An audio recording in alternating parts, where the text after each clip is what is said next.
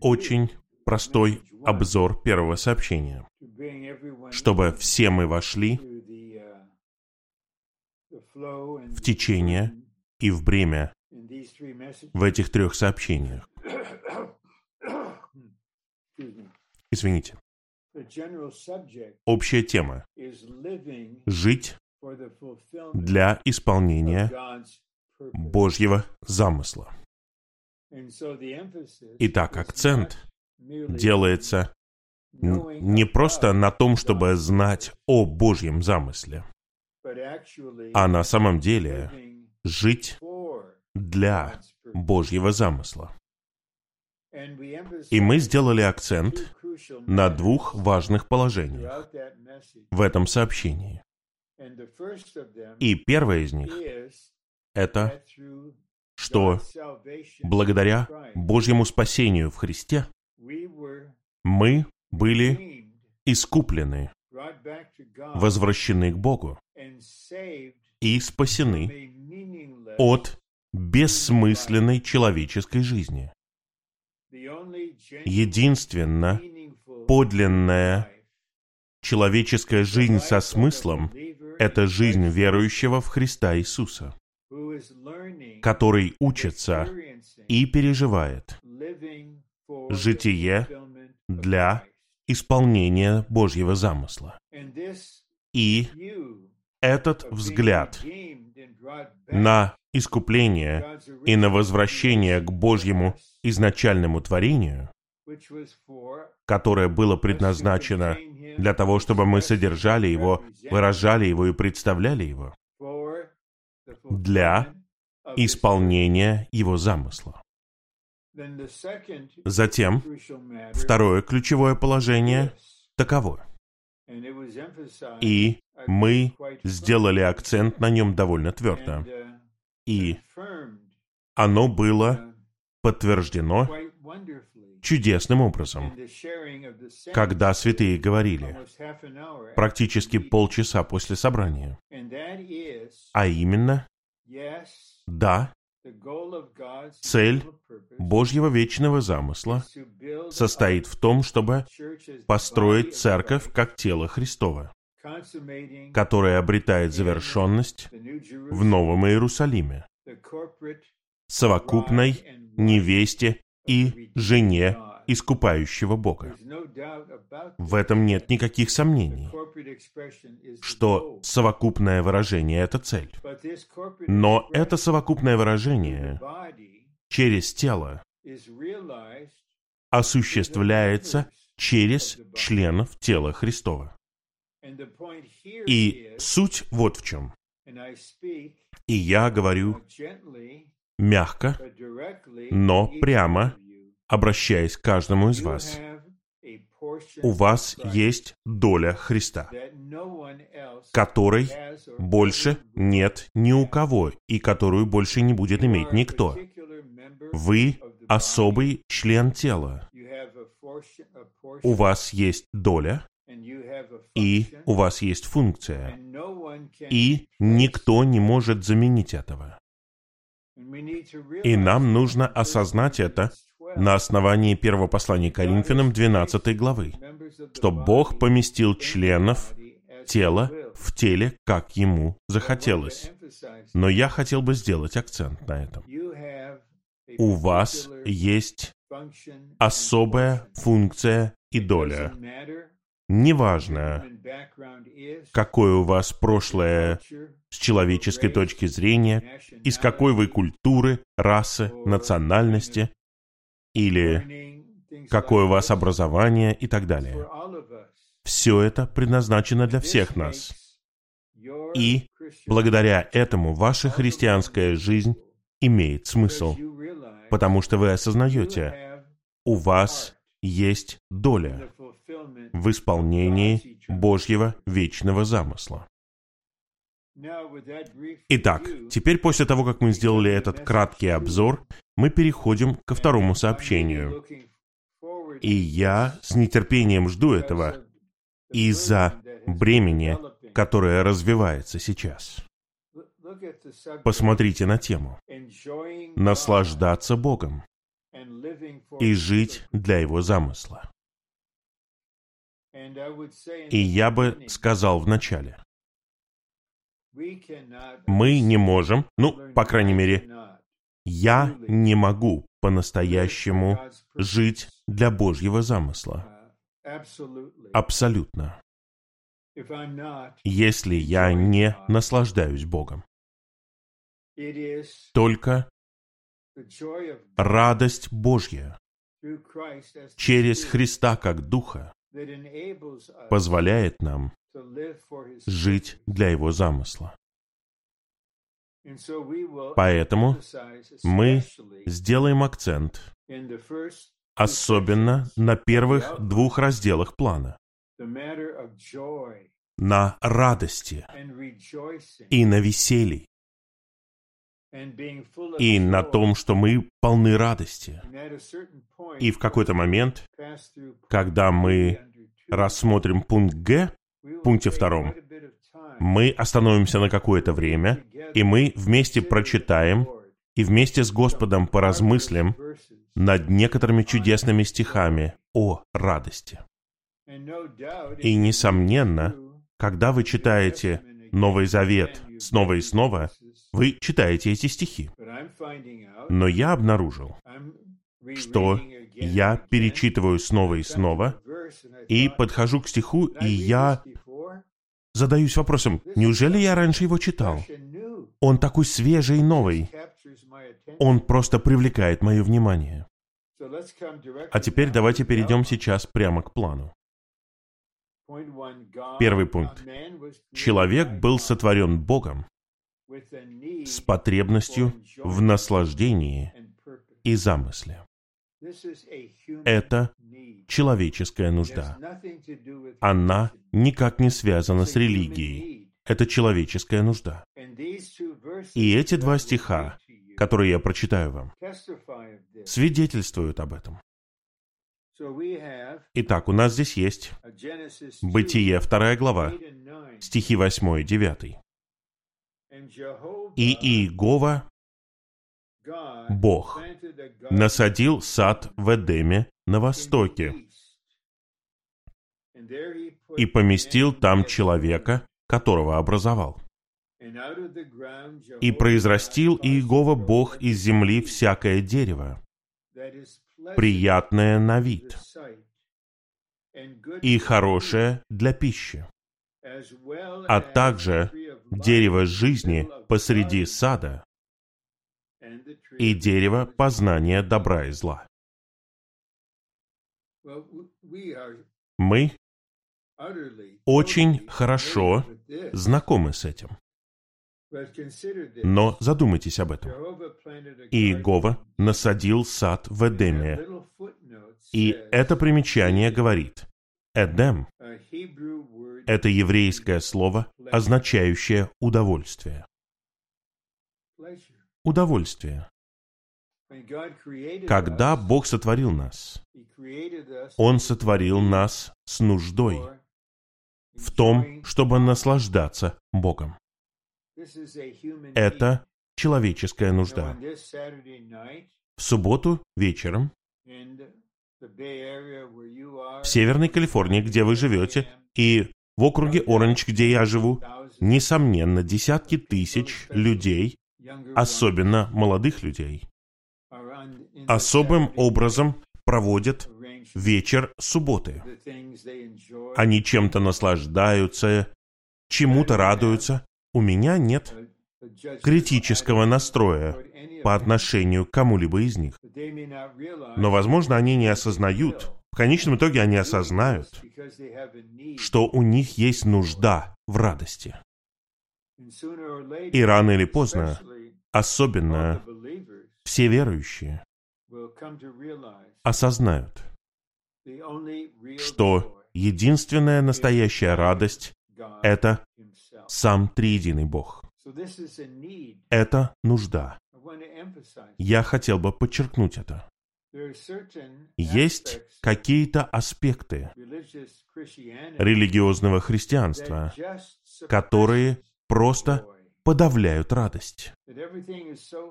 Все там такое серьезное, тяжелое, весомое. Все это подавляет людей, и в результате они чувствуют себя неудачниками. Но в служении века есть важный и центральный момент в служении брата Ни и брата Ли. Это наслаждение Христом. Это одно из самых знакомых выражений для нас. Наслаждаться Христом, наслаждаться Богом. Это нужда. И Господь хочет удовлетворить эту нужду, преподнося себя как радость. Но также Бог сотворил нас для своего замысла. Это соединяет наслаждение и замысел воедино. И я бы сделал акцент вот на чем. Несколько раз мы увидим, когда мы будем двигаться дальше, что если мы все больше не наполняемся радостью, мы не можем жить абсолютно для Божьего замысла. Но я так рад, что есть этот стих. Я сейчас упомяну его. Я хотел упомянуть его чуть позже. Это чудесная часть стиха в книге Неемия, глава 8, стих 10. Что радость Иеговы — ваша крепость. Удивительно. О, Пусть Господь откроет небеса и покажет нам, что это значит. Но Бог знает очень хорошо, что когда радости не хватает, наша способность жить для Его замысла уменьшается, даже если у нас есть желание делать это, даже если у нас стремление делать это, даже если мы молимся об этом. Нам нужен Бог как наша радость для того, чтобы осуществлять Божий замысел. Следующий стих — это Экклезиаст 3.11.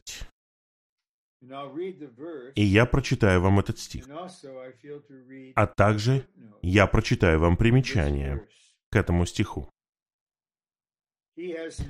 Он все сделал прекрасным в свое время.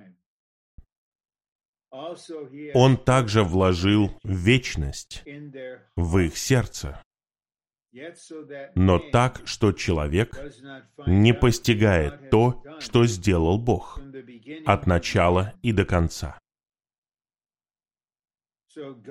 Итак, Бог вложил в сердце каждого человека вечность.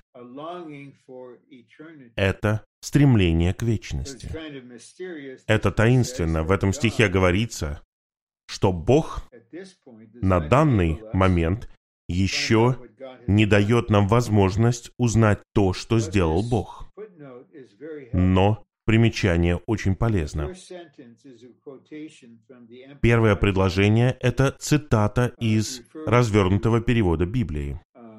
Там говорится об этом одном слове — вечность, вложенное божественной волей чувство осуществляемого на протяжении веков замысла, которое не может удовлетворить ничто под солнцем, только Бог. Итак, есть вот это стремление в каждом человеке на земле. Неважно, кто он, и где он.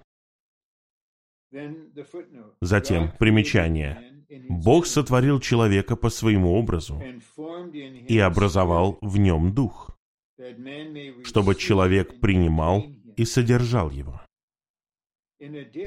Кроме этого, Бог вложил вечность, стремление к чему-то вечному в сердце человека чтобы человек искал Бога, вечного.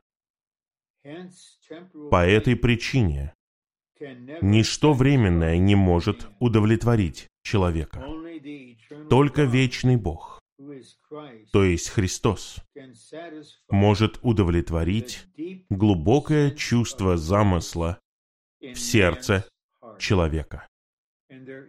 И в сердце человека есть глубокое чувство. Только небольшой процент людей осознают это, потому что на нас давит так много вещей. И мне интересно, что произойдет, предположим, в таком городе, как Сан-Франциско, если завтра все живущие в Сан-Франциско перестанут делать то, что они делают, выключат компьютеры и телефоны, перестанут слушать музыку, перестанут что-либо читать и просто тихо будут сидеть. 20 минут. Наверное, они не смогут этого сделать. Потому что если кто-либо перестанет что-то делать и начнет отдыхать, то глубоко изнутри появится чувство «мне нужен Бог». Мне нужен замысел, мне нужен смысл. Это было вложено в наше сердце. А теперь мы переходим ко второму разделу. Бог хочет, чтобы мы наслаждались им и жили для Его замысла. Бог хочет. Не Бог требует. Я Бог. Я требую, чтобы ты наслаждался мной. Это произведет обратное воздействие. Бог хочет, чтобы мы наслаждались им. Поэтому Он сотворил нас с нуждой в наслаждении. И теперь мы увидим, что триединый Бог — это Бог радости. Мы перейдем к этому через минуту. Бог хочет, чтобы мы наслаждались им и жили для Его замысла. И я снова делаю акцент. Для того, чтобы жить для Божьего замысла, нам нужно наслаждаться Богом, триединым Богом. Посмотрите на пункт А. Это простое утверждение. Триединый Бог — это Бог радости. Я повторяю, это не обучение. Даже наше обучение, они прекрасные, и верность святых, которые участвуют в них, чудесная. Но они довольно легкие. Мне вот интересно, по мере того, как мы приближаемся к концу и готовимся к духовной войне, может быть, Господь даст нам более серьезное, другое обучение, но это зависит от Него. Но я хотел бы задать вопрос. Вам, лично, в вашем общении с Господом, в вашем духовном понимании, Триединый Бог является ли Богом радости для вас? Он Бог радости. И Он хочет быть Богом радости для вас. И Господь знает, какая у каждого из нас предрасположенность. Он знает, какой у нас разный жизненный опыт. И я приведу вам очень короткое свидетельство, у которого отрицательное начало и положительный не конец, потому что я не достиг конца, но восстановление. Когда я был очень молодым, может быть, 20 с лишним лет мне было, я был верующим, и я знал, что у меня есть призыв от Господа. Но я пришел к заключению, из-за каких-то вещей, что такой вещи, как радость, не существует. Возможно, есть истина, есть искренность, но радости не существует. И любой, кто утверждает, что он радуется, это просто поверхностный человек. И это соответствовало моей предрасположенности, пока Господь в своем пасторстве и в своей любящей заботе не привел меня в Господне восстановление и не поместил меня под служение века и открыл для меня путь жить в церковной жизни, где много наслаждения. И я осознал, Бог — это Бог радости. Поэтому Он хочет, чтобы мы наслаждались им. И я повторяю, это не требование.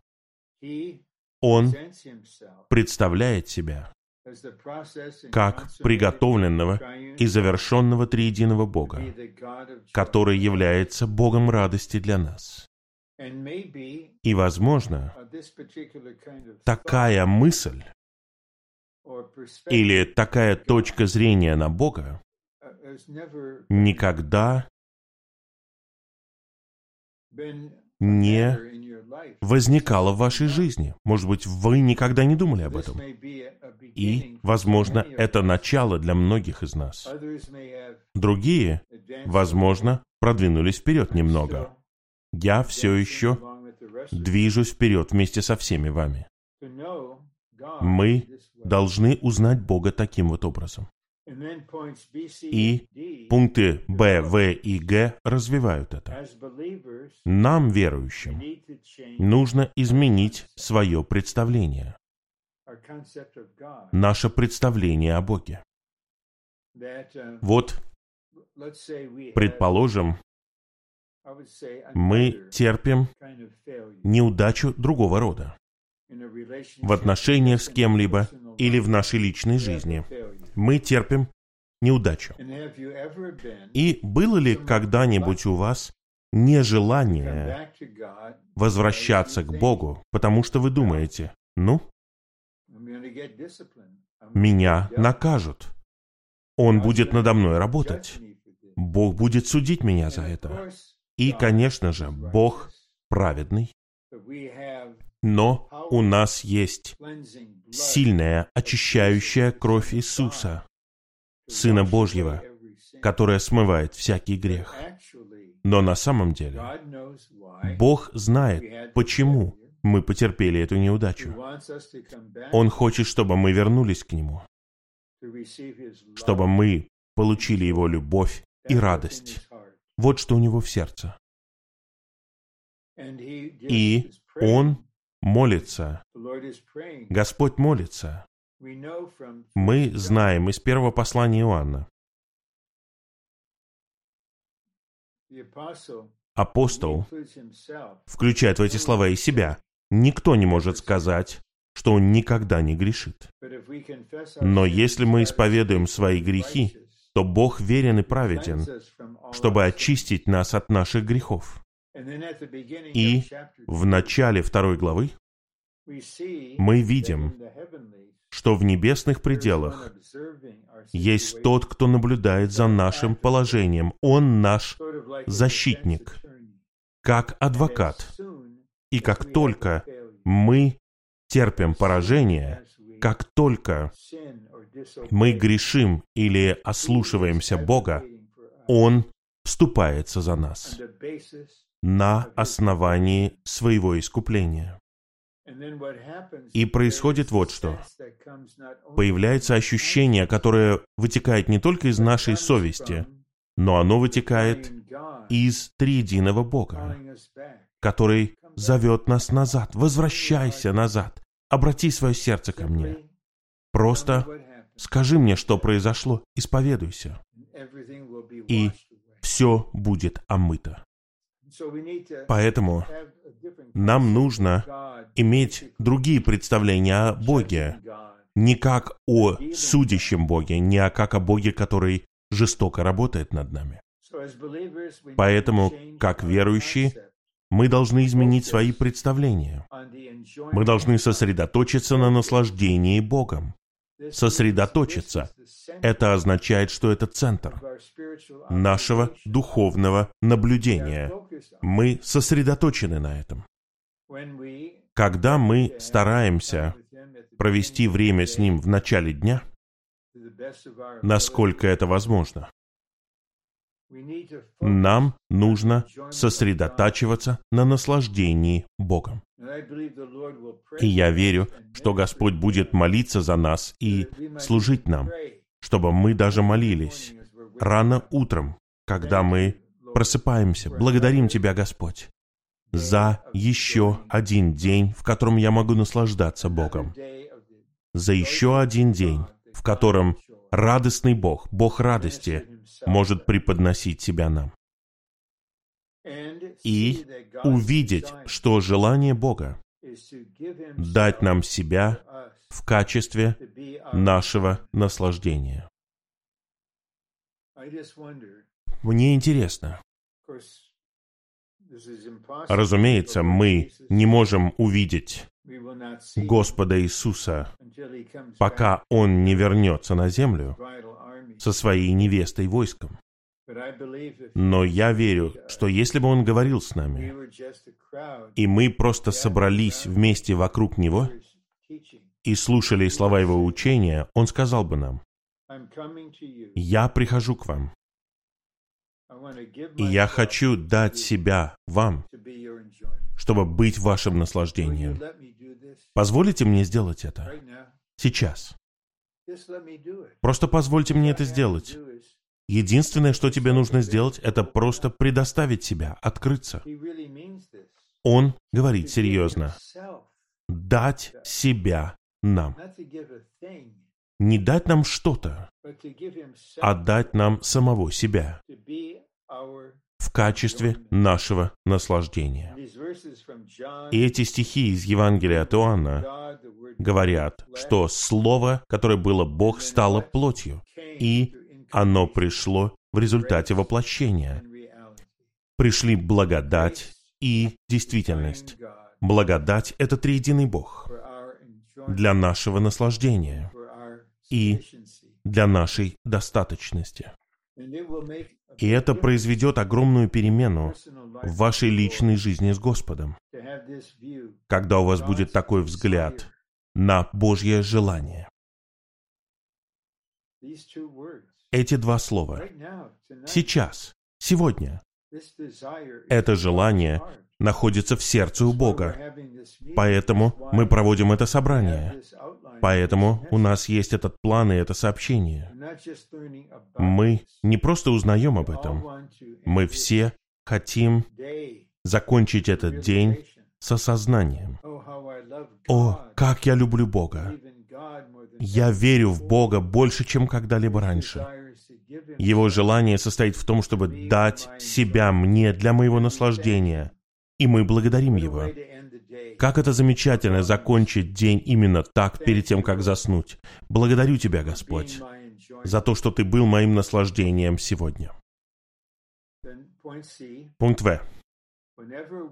Всякий раз, когда мы приближаемся к Богу, нам нужно осознавать, нам нужно осознавать, что Он преподносит нам себя для нашего наслаждения, нам нужно осознать это.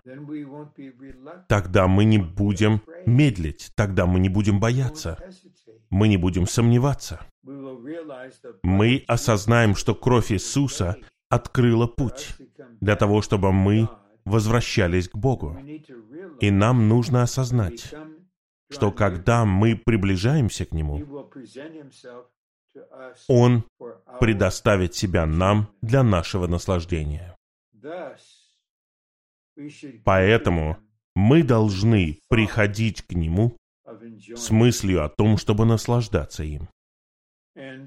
И я не знаю, какое у вас переживание в этом, но как ваш брат, я говорю вам, говорю вам, я все еще учусь этому. Это вплетено в мое существо. Когда я прихожу к тебе, у меня есть мысль наслаждаться тобой. Вместо того, чтобы думать, о, мне нужно покончить с этим, убрать эту неудачу. Посмотрите на меня, 55 лет в Господнем восстановлении, но такой маленький рост. Господь хочет, чтобы все это исчезло. Он хочет, чтобы мы приходили к Нему с этой мыслью. Это важно, иметь такую мысль, потому что наш разум направляет наши чувства и волю.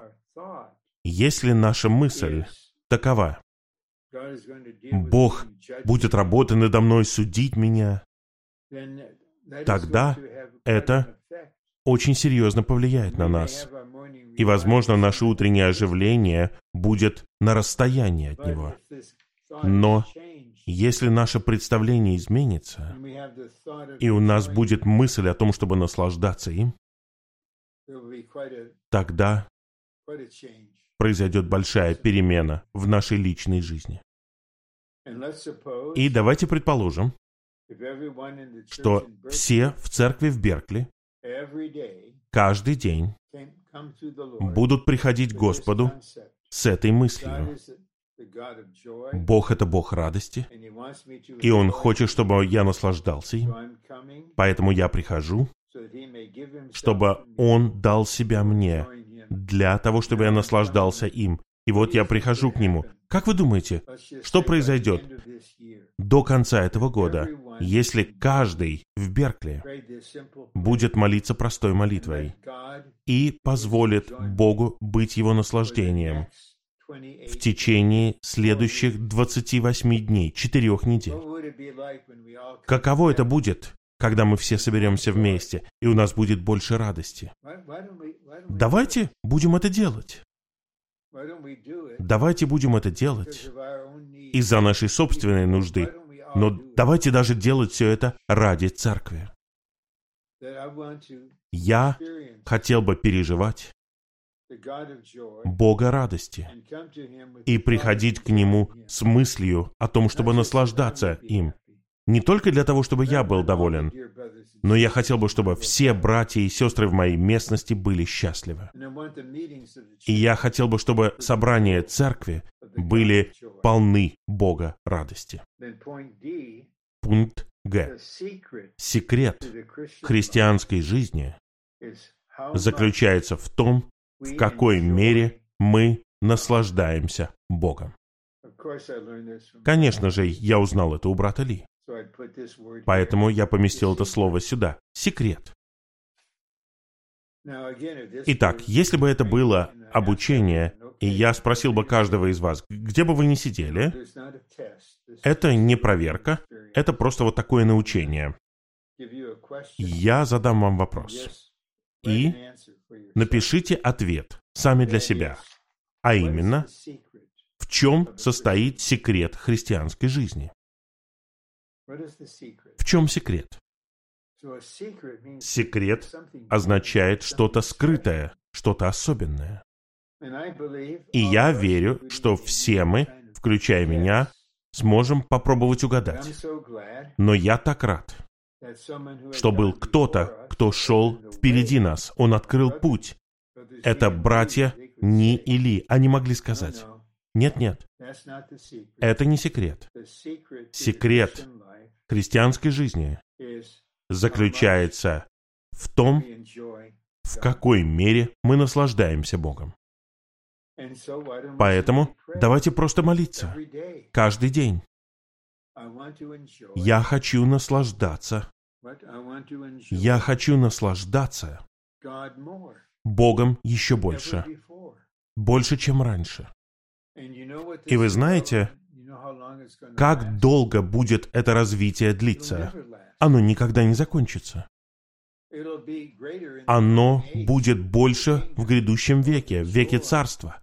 Радость, которая будет там, на свадебном пире. И затем в новом небе и новой земле, когда все верующие будут усовершенствованы и достигнут зрелости, тогда мы все будем вместе жить как совокупная пара искупающего Бога. И свежее наслаждение никогда не закончится. Я не знаю, будем ли мы осознавать время в новом небе и новой земле. Но, может быть, когда вы будете с кем-то там прогуливаться, вы скажете, «О, мы здесь уже 17 миллиардов лет» и все свежее и новое. Потому что наш дорогой триединый Бог — это Бог радости, и это никогда не закончится. Повторения не будет.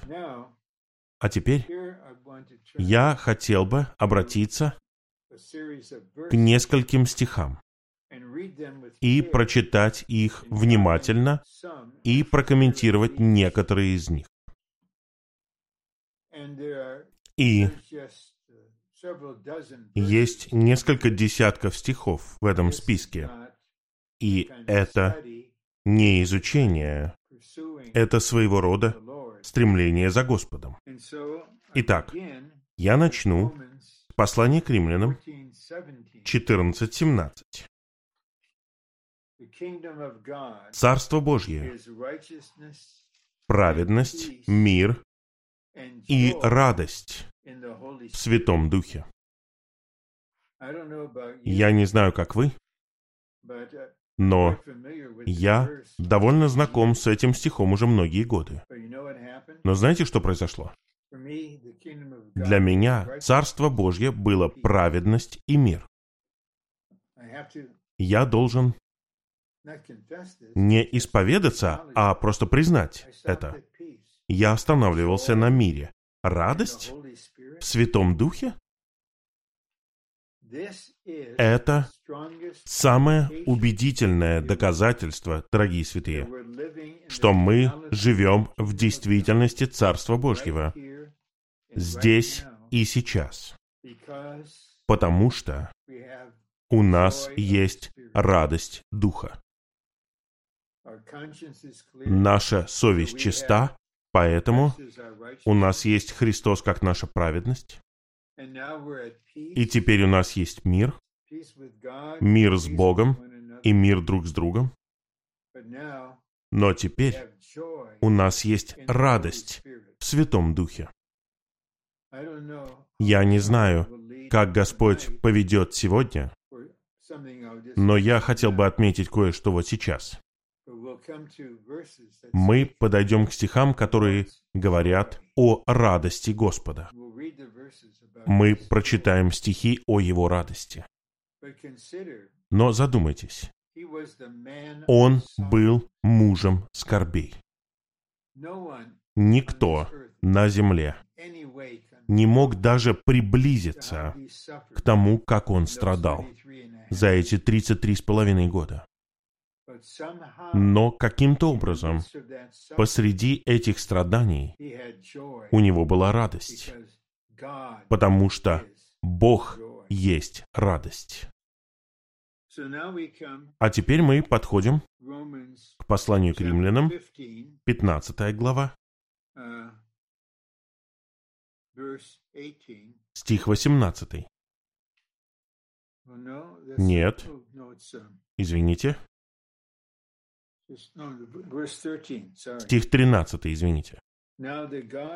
«А Бог надежды пусть исполнит вас всякой радости и мира в вере, чтобы вам изобиловать надеждой в силе Святого Духа».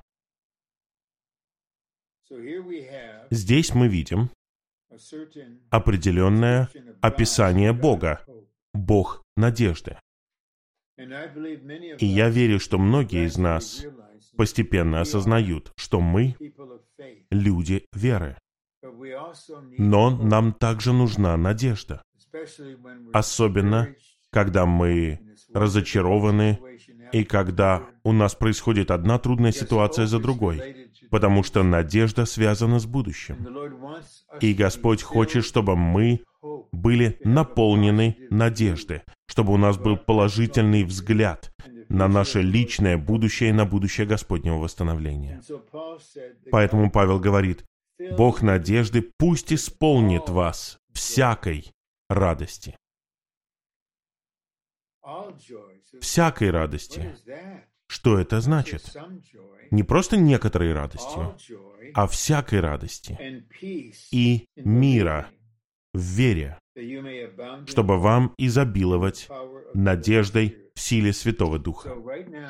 Вот сейчас, в данный момент, Бог хочет исполнить нас с вами всякой радостью. Вам не нужно ждать, пока мое говорение закончится. И мне не нужно ждать, пока собрание закончится. Сейчас наш Бог хочет это сделать. А теперь мы переходим к посланию к Галатам. Пятая глава. Стих 22.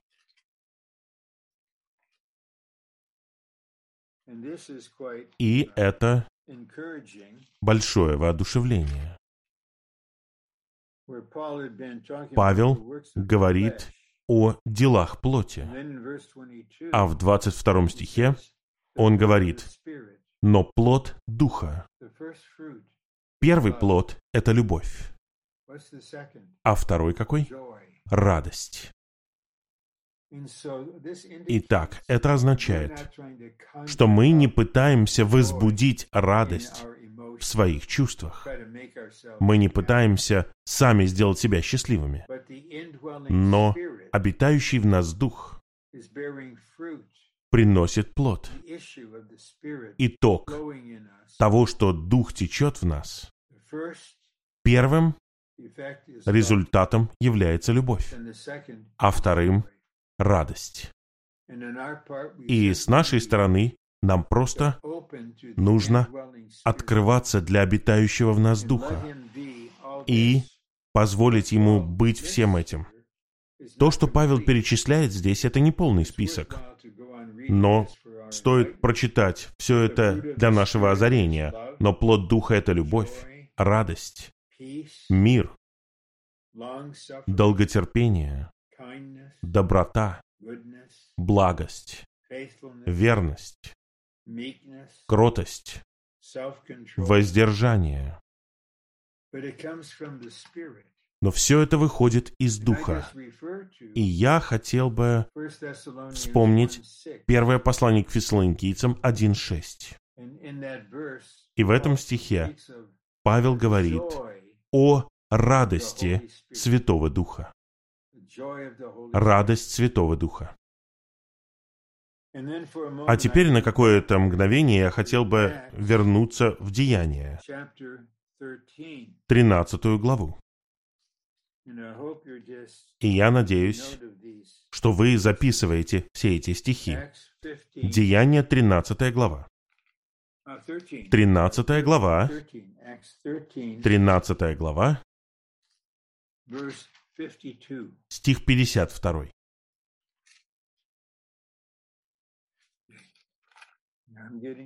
Вот, открываю.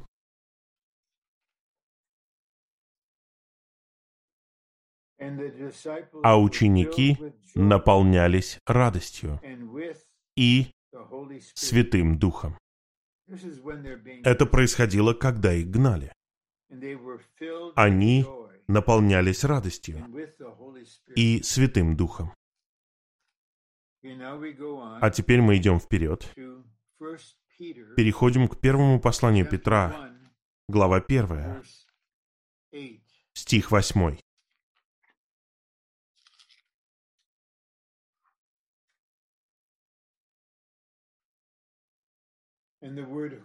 Слово «которого» указывает на Иисуса Христа в стихе 7. Иисуса Христа, которого вы, хотя не видели, любите. Разве это не чудесно? Вы разве не любите Господа сейчас? Любите? Но мы никогда не видели Его. Веря в которого, хотя и не видя Его сейчас, вы ликуете радостью несказанной и полной славы. И Петр пишет это страдающим верующим по всей земле. И он сам страдал. Это Петр был, не Павел, Петр. И он говорит, ликуете радостью. И я подумал, я сказал себе, Рон, тебе, наверное, лучше посмотреть определение слова «ликовать». И вот два определения, которые я выписал для себя. Ликовать. Глагол. Ощущать или проявлять триумфальное восхищение или радость. Мы проявляем или ощущаем триумф, победу, триумфальное восхищение, то есть большое наслаждение и радость. Мы полны радости. И второе определение – ликовать значит выражать большое удовольствие или счастье. Особенно, когда кто-то терпит поражение или неудачу. Когда я прочитал это, я сказал, ага, мы можем выражать огромное удовольствие или счастье, особенно когда дьявол побежден. Господь Иисус уничтожил его, победил его, и теперь мы можем ликовать радостью. И затем небольшое примечание к слову «радость». Примечание 3. Потому что там говорится о радости несказанной. Это такая большая радость, что мы не можем ее даже высказать словами. Мы не можем объяснить, что происходит. Я думаю, у всех у нас было, по крайней мере, небольшое ощущение этого. Радость наполняет нас до такой степени, что она просто несказанная. Кто-то видит, как вы радуетесь, и спрашивает, что происходит. А вы не можете даже ничего сказать. Вы можете просто сказать «Слава Господу». Внутренне я просто танцую в духе, как Давид, когда переносил ковчег. И эта радость, полная славы. И вот примечание. Радость, полная славы это радость, погруженная в славу. Таким образом, это радость полная, радость полная выраженного Господа. Потому что слава — это выражение Бога. Это яркое сияние. И вот теперь радость, полная славы. Это означает, что чем больше мы наслаждаемся Господом, тем больше Он выражается через нас. И что произойдет? Если, предположим, в субботу вечером или в какой-то другой день мы будем ужинать вместе перед каким-то собранием, возможно, собранием благовестия, и там соберется много людей, и вся атмосфера полна радости, и у каждого радостное выражение лица.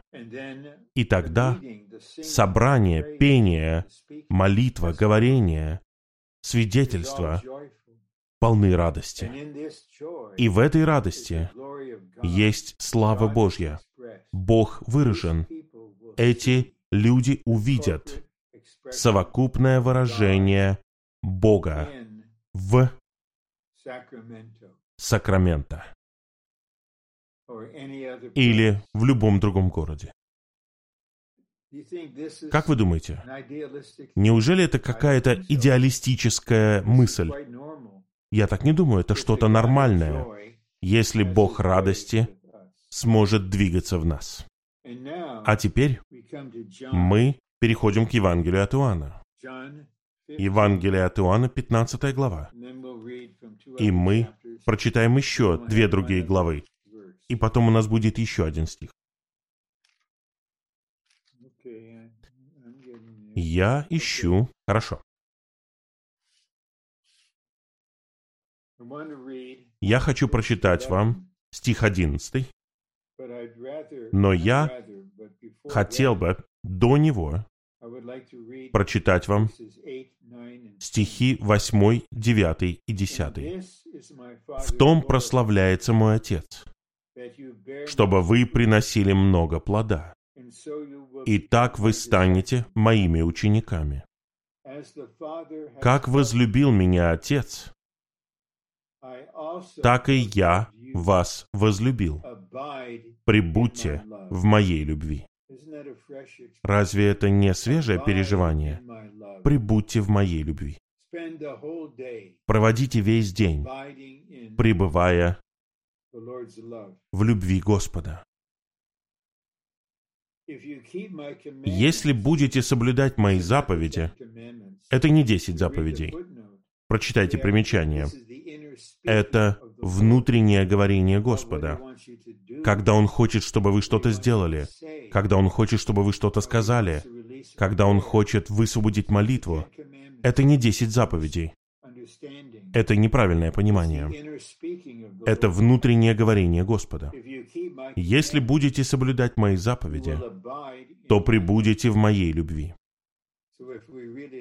Если мы по-настоящему любим Его, ну, предположим, через 25 минут, поскольку я слежу за временем, будет полчаса для свидетельств. И Господь внутри вас подталкивает вас. Возможно, внутренне вы стесняетесь. Это ваша предрасположенность. Но Он мягко, но постоянно побуждает вас. Давай, укажи в чате свое имя. Тогда ты будешь в очереди. И брат, который служит таким вот образом, назовет твое имя. И ты просто соблюдаешь его заповедь.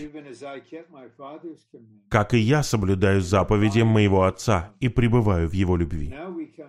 А теперь мы переходим к стиху 11. «Я сказал вам это». То есть, пребывать в нем, пребывать в лозе и в его любви. Я сказал вам это, чтобы моя радость была в вас, а ваша радость сделалась полной. Господь знает, что многие годы я стремился по-настоящему переживать и понимать этот стих. И теперь я осознаю, я не могу сделать этого в одиночку. Необходимо сделать это с вами, братья и сестры, вместе. Потому что Он говорит ко всем вам. Вы — это не что-то индивидуалистичное. Моя радость. И вы задаетесь вопросом, что такое Его радость? Давайте спросим Его. Что такое твоя радость? Ты хочешь, чтобы твоя радость была во мне. Что это значит? Пожалуйста, сделай это действительным для меня. И чтобы ваша радость сделалась полной. Я верю, что Господь молится об этом. Сейчас. Он говорит, две тысячи лет назад. Он ищет исполнение этого. Поэтому нам нужно научиться пребывать в нем, особенно пребывать в его любви. И в результате Господь сделает так, что его радость будет в нас. Откровенно, я не могу ничего сказать о его радости в нас. Я ученик. Я ни в коем случае не в аспирантуре учусь, нет. Может быть, я где-то намного младше. Но я не стесняюсь этого. Лучше учиться сейчас, чем в следующем веке. А ваша радость сделалась полной. И мне интересно, что произойдет в день Господень на собрании на Господней трапезе, если многие святые придут полными радости. Позвольте мне сказать это. Я думаю, мы сделаем нечто большее, чем просто петь один гимн за другим и молиться строчками из гимнов. Радость будет проистекать из нас. И какое поклонение Отец получит из этого. А теперь еще один стих из Евангелия от Иоанна. Это два стиха из 16 главы.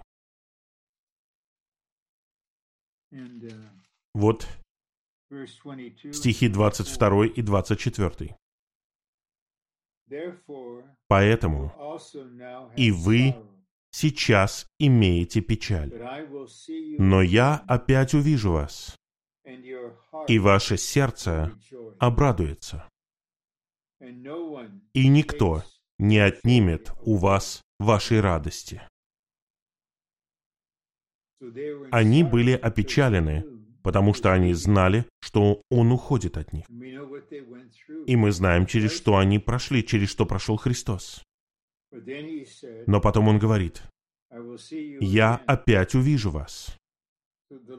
Господь хочет снова увидеть вас внутренне, в вашей личной жизни с Ним. И ваше сердце обрадуется. Ваше сердце. Вы не просто пытаетесь возбудить это в себе, просто без усилий, естественным образом. Ваше сердце радуется. И вы осознаете, никто не отнимет этой радости. Это Слово Господа. Разве не будет точно сказать? Это что-то, что все мы должны переживать. Разве это не что-то свежее? То, что мы прочитали. И это просто на сердце у меня.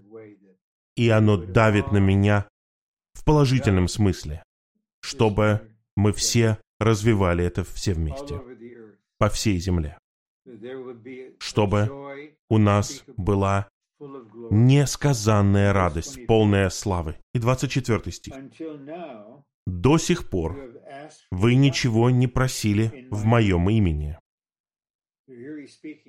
Вот он говорит о молитве в его имени. И об этом можно провести всю конференцию о молитве в имени Господа. Просите и получите, чтобы ваша радость сделалась полной. Разве вы не переживали некоторую радость, когда на молитву, которую вы вознесли, пришел ответ? Разве у вас не было радости, счастья? Но что произойдет, если на всех молитвенных собраниях и в жизненных группах с жизненными товарищами по двое, по трое, когда люди молятся вместе возвышенным образом, молятся в имени Господа, и они просят и получают, и они осознают, наша радость сделалась полной. Я Просто хотел бы воодушевить вас. Давайте помолимся этими стихами. Пусть они станут нашей действительностью лично и совокупно. И затем Евангелие от Иоанна, 17 глава, стих 13.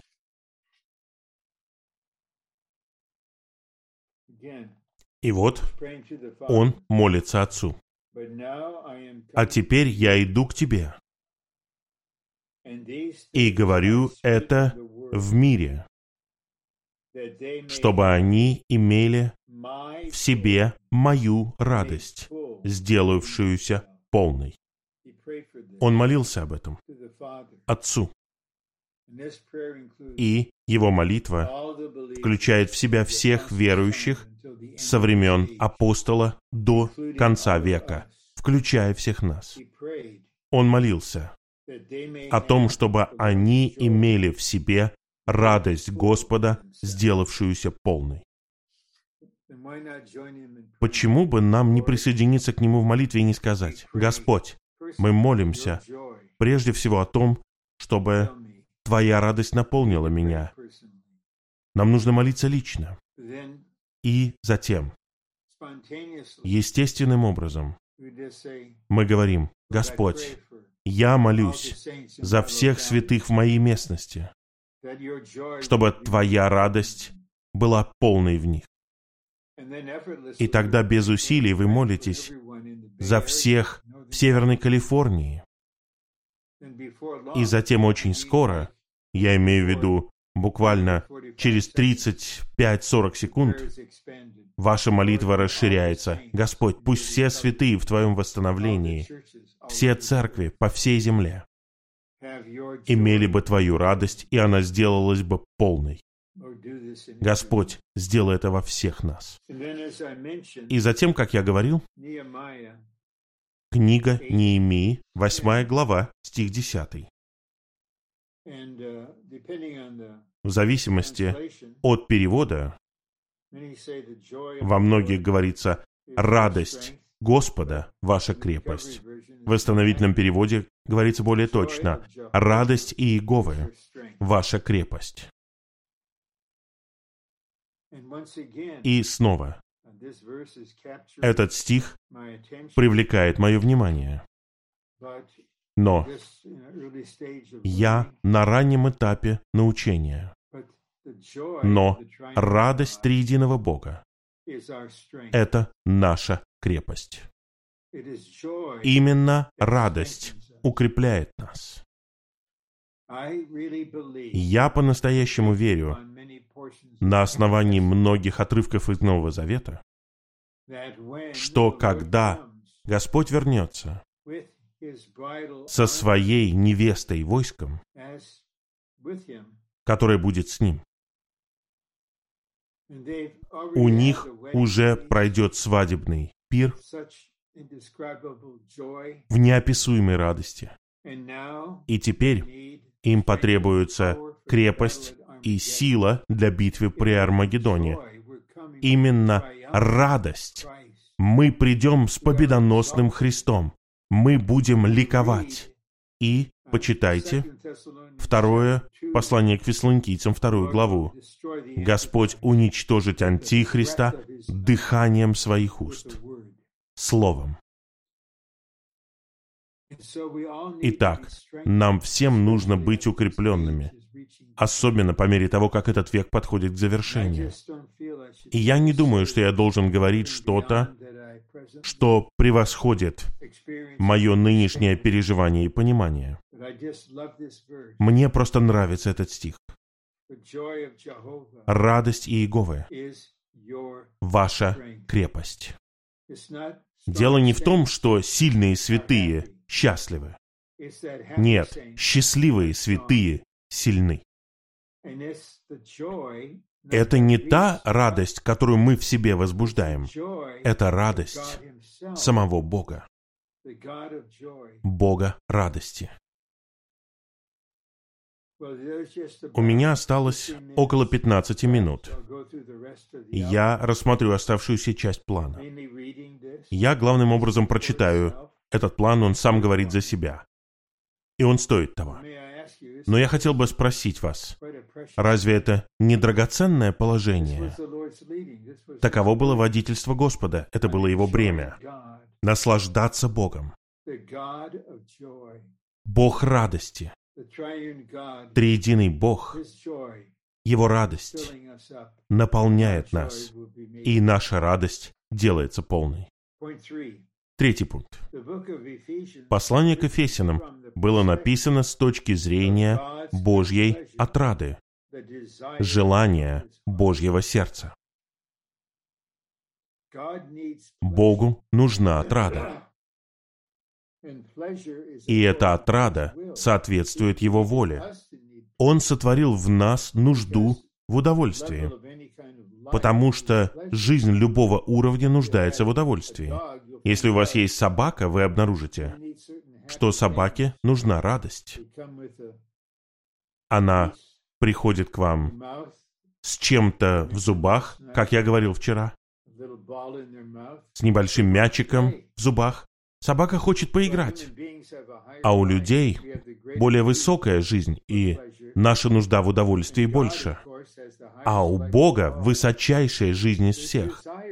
Поэтому в сердце у него есть желание. Разве мы не хотим внести вклад в исполнение желания Божьего сердца? Он открыл нам свое сердце. Богу нужна отрада, и эта отрада соответствует Его воле. Только те, кто исполняет Его волю, могут принести Ему отраду. Божья отрада — это то, что делает Бога довольным. Это то, что Ему нравится, то, что угодно Ему. Вот мы только что узнали, что приносит Ему радость. Я думаю, сегодня мы узнали, что Ему приносит радость радостные верующие. Когда Он видит, что мы радуемся и мы счастливы, лично и совокупно, это приносит Ему радость. Бог замыслил в себе свою отраду. Это означает, что Бог сам является источником и сферой своего вечного замысла.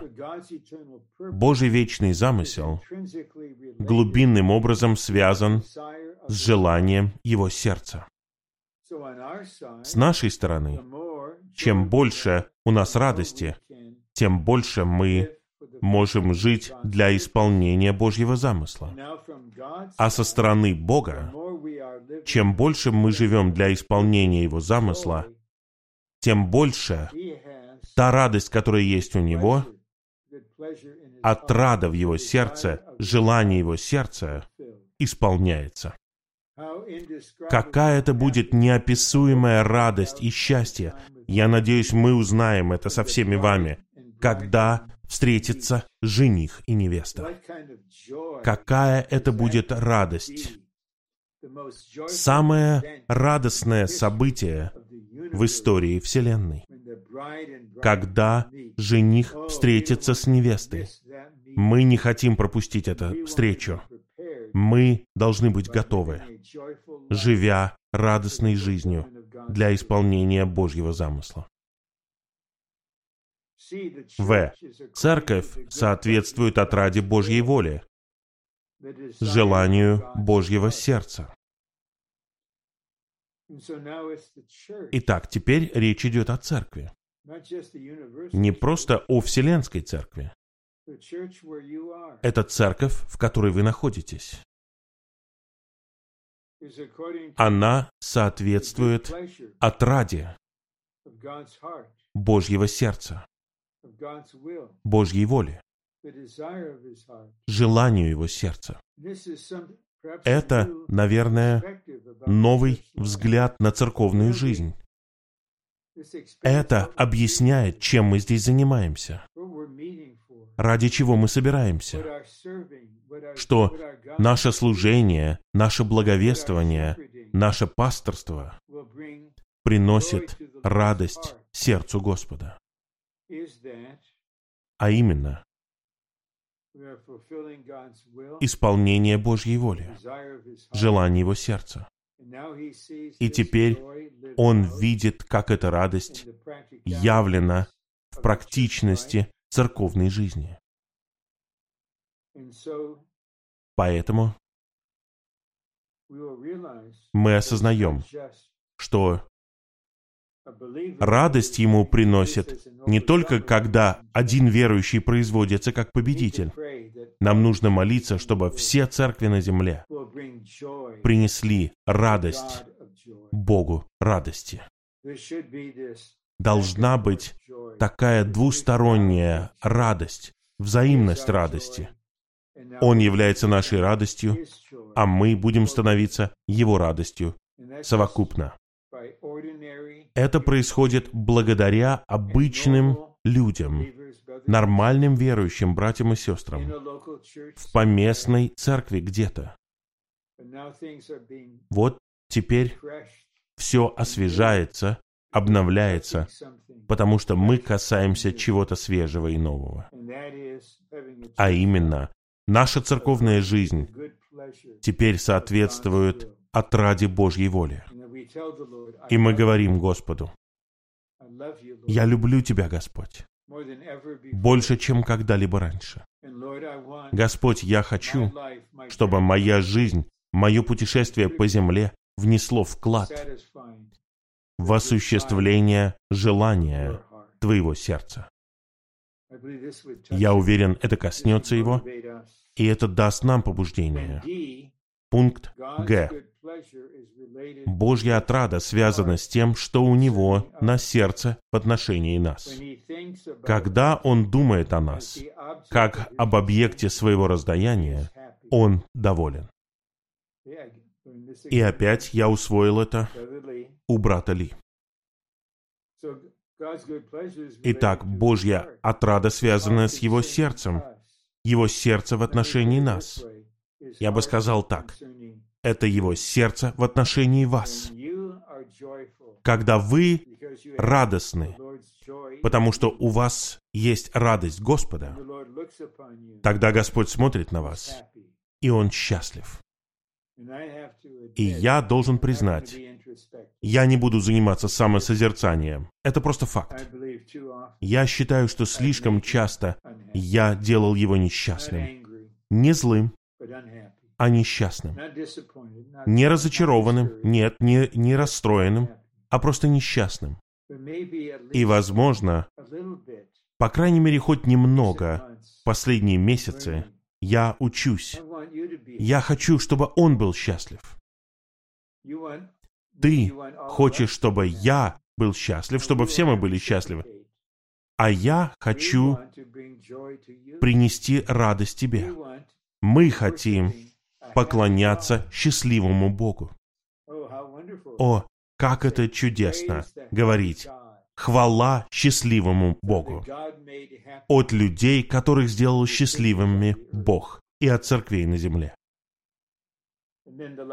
И последний раздел. И у нас останется достаточно времени, может быть, 35 минут. И я буду здесь, с открытым ухом. Я буду пить из вашего духа, когда вы будете проистекать.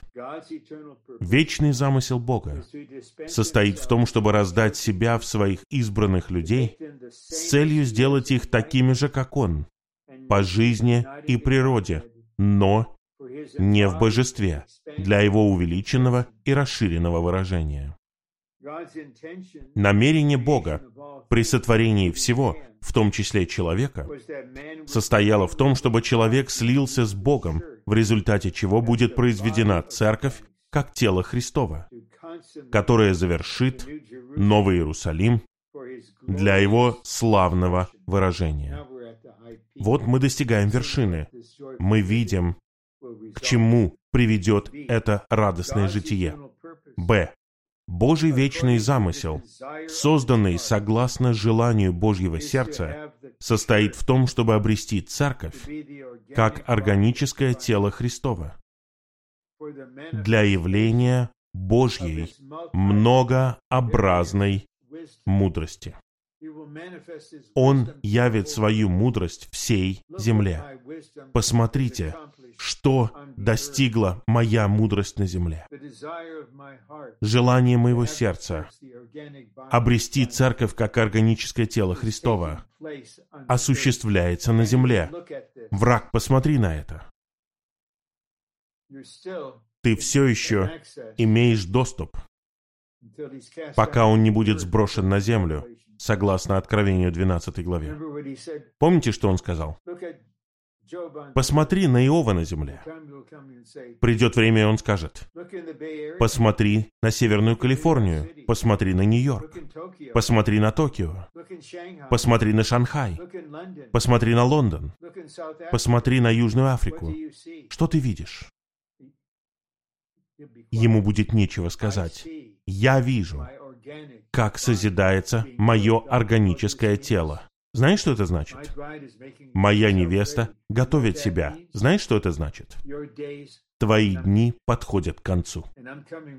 И я приду со своей невестой на землю, и ты будешь сброшен в бездну, и так начнется Царство Божье, век Царства. В. Церковь как тело Христовое – это уникальное средство, которое Бог использует для осуществления своего замысла и для решения всех своих проблем, чтобы покончить с врагом. Церковь предназначена для выражения Бога Отца, для Его славы, в божественном сыновстве с жизнью и природой Отца. Церковь — это Божья величайшая похвала, благодаря которой Он делает известный ангельским начальством, особенно злым начальством в воздухе, и властям свою многообразную мудрость, чтобы посрамить и победить своего врага, и чтобы пришло его царство. Результатом того, что мы наслаждаемся Господом и живем для Его замысла, будет именно это. Враг будет посрамлен, и, возможно, Господь скажет своей жене, Теперь, когда мы сражаемся с ним, я хочу, чтобы ты... Я одержал победу, но я хочу, чтобы ты применила ее. Он пытался уничтожить тебя, я искупил тебя и обожил тебя, чтобы сделать тебя своей парой. А теперь от моего имени говори ему. И какой это будет позор для него, когда эта женщина, Бога-человек, скажет, «Враг, ты связан. Мы сбрасываем тебя в бездну, земля Господня». И самое последнее предложение. Церковь предназначена для возглавления всего в Христе, которое происходит посредством того, что Христос внедряет в нас себя как жизнь и свет. Вот что значит наслаждаться Богом и жить для Его замысла. Аминь и аминь.